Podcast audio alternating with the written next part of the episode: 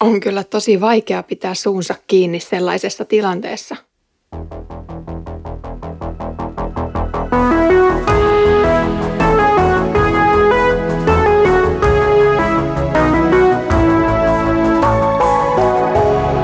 Kirjoitusten pauloissa. Hienoa, että olet tullut mukaan Kirjoitusten pauloissa Raamattu podcastin pariin. Tämän podcastin päämääränä on syventyä Jumalan sanaan joka arkipäivä. Olen Iida ja luen nyt kanssasi ensimmäistä Pietarin kirjettä. Edellisessä jaksossa luimme siitä, kuinka kristityt kokivat työnantajiltaan epäreilua kohtelua. Työsuojeluvaltuutetulle olisi varmasti sanansa sanottavana tähän, mutta Pietari ei ryhtynyt tuomariksi isännän ja palvelijan välille, vaan ainoastaan rohkaisi palvelijaa kestämään syyttömänä koetukset Jeesuksen esimerkkiä seuraten. Tänään paneudummekin niihin askelmerkkeihin, jotka Jeesus on seuraajilleen antanut. Kärsihän Kristuskin teidän puolestanne ja jätti teille esikuvan, jotta seuraisitte hänen jälkiään. Hän ei syntiä tehnyt, hänen suustaan ei valhetta kuultu. Häntä herjattiin, mutta hän ei vastannut herjauksella. Hän kärsi, mutta ei uhkaillut, vaan uskoi itsensä oikeamielisen tuomarin haltuun.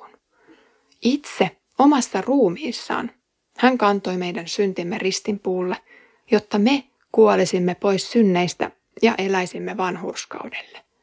Hänen haavansa ovat teidät parantaneet. Te olitte eksyksissä niin kuin lampaat, mutta nyt te olette palanneet sielujenne paimenen ja kaitsian luo.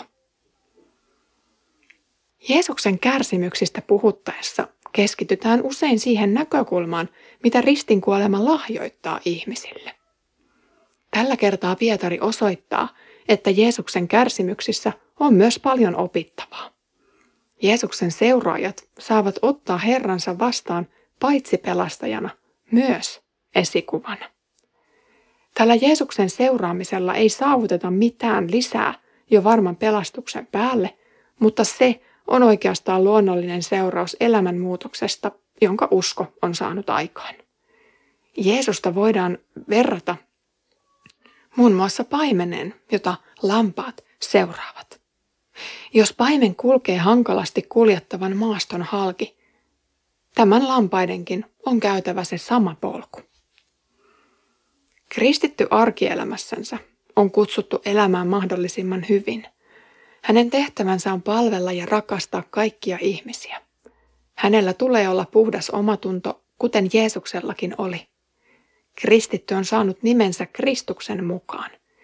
Ja jos nimi on enne, kristityn tulee elää nimensä mukaisesti.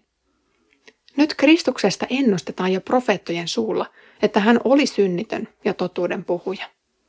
Tämä on Pietarin lähtökohta. Joskus syytönkin joutuu kärsimään – vaikka ole missään tapauksessa ansainnut sitä. Kristus on kerran kärsinyt syyttömänä ja näin ollen se tulee myös kristityn osaksi. Kristuksen kärsimykset ovat evankeliumeista ja pääsiäisen tapahtumista meille melko tuttuja. Sotilaat ja kansa herjasivat häntä. Häntä pahoinpideltiin fyysisesti. Kaiken keskellä hän jättäytyi toisten käsiin ja antoi oman henkensä. Mikä tahansa riepottelu ei ole tämän mukaan ok, mutta jos siitä seuraa hyvää hedelmää Jumalan valtakuntaan, Jeesus on valmis ottamaan sen vastaan. Hänen tapauksessaan se merkitsi absoluuttista syntien anteeksi antamista. Tämän jälkeen, kun synnistä ei tarvitse enää murehtia. Se on sovitettu lopullisesti. Yhteys Jumalaan on jälleen esteetön. Pietari haluaa raivata Jeesuksen esimerkkiä seuraten uudenlaista näköalaa kristityille. Synti on kannettu ristille ja sen myötä ollaan parannuttu. Enää ei olla eksyksissä, vaan lähellä sielujen kaitsijaa. Näin ollen Jeesuksen seuraajat ovat aina ja kaikkialla vapaita elämään vanhurskaudelle ja kuolemaan synnille. Luonnollinen ihminen – olisi varmasti herkästi nousemassa vastustamaan kaltoinkohtelevaa esimiestä. Hän ei kestäisi epäreilua kohtelua yhtään, koska se sotii yleisinhimillistä oikeudentajua vastaan. Kristityn ei tule suostua ovimatoksi, jota voi ehdoin tahdoin tallata, mutta jos se tapahtuu Jeesuksen nimen takia, se on suorastaan ilahduttava asia. Tekstijakson eräs ratkaisevimmista kohdista ovat sanat, hän uskoi itsensä oikeamielisen tuomarin haltuun. Väärä tuomari tai huono esimies ei taatusti täytä oikeamielisen tuomarin mittaria, mutta kaikkivaltias Jumala on sitä kyllä. Kurjien kokemusten keskellä saa siis muistaa, että tuomiovalta on tässä maailmankaikkeudessa lopulta taivaan isällä. Hänellä on koko maailma kädessään ja siten syyttömien kärsimys ei jää häneltä huomaamatta. Hän näkee ja kuulee sen itkun ja tuskan, jonka keskellä täällä kärvistellään. Voi vaikuttaa siltä, että Jumala on sokea tai välinpitämätön, mutta se ei pidä paikkaansa. Iän ikuinen kysymys siitä, miksi Jumala sallii pahan, miksi Jumala sallii kärsimyksen, miksei hän paranna, miksei hän poista tätä kipua, on käyttökelpoinen myös tässä yhteydessä. Jos Jumala rankaisisi väärintekijöitä aina välittömästi ja sopivalla mitalla, kukaan ihminen ei eläisi kovinkaan pitkään tässä maailmassa. Nämäkään synnit eivät siis jää isältä pimentoon, vaan kyllä, kyllä nekin rekisteröidään. Viimeisellä tuomiolla sitten punnitaan, miten muun muassa valtaa pitävät suhtautuivat heikompiin. Punnuksia mittaillessa vaaka varmasti osoittaa, että tämä ja tämäkin pomo on syyllinen kovaan ja ikuiseen rangaistukseen. Kiristetyn kärsivällisyys voi kuitenkin puhutella pahaakin pomoa paljon enemmän kuin sanat.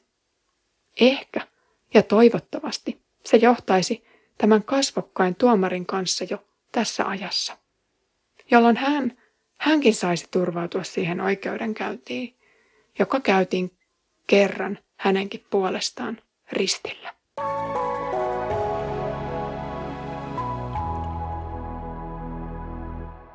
Painavat ja raskaat syytökset on ladattu monenkin syntireppuun.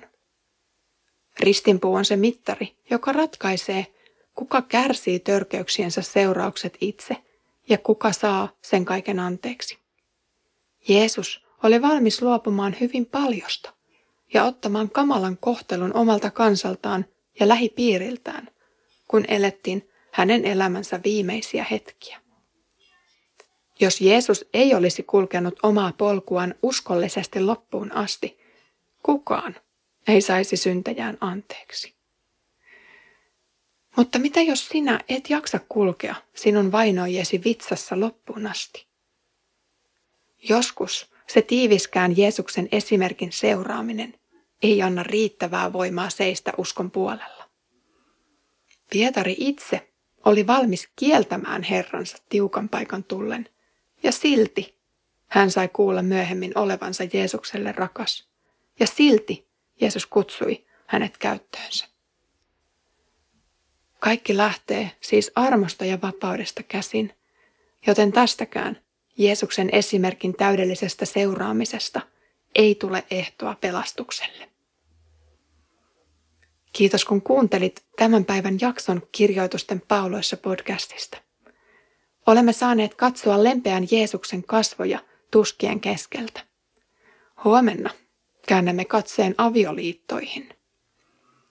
Pietarin kirjeen vastaanottajilla oli omat haasteet liitoissaan.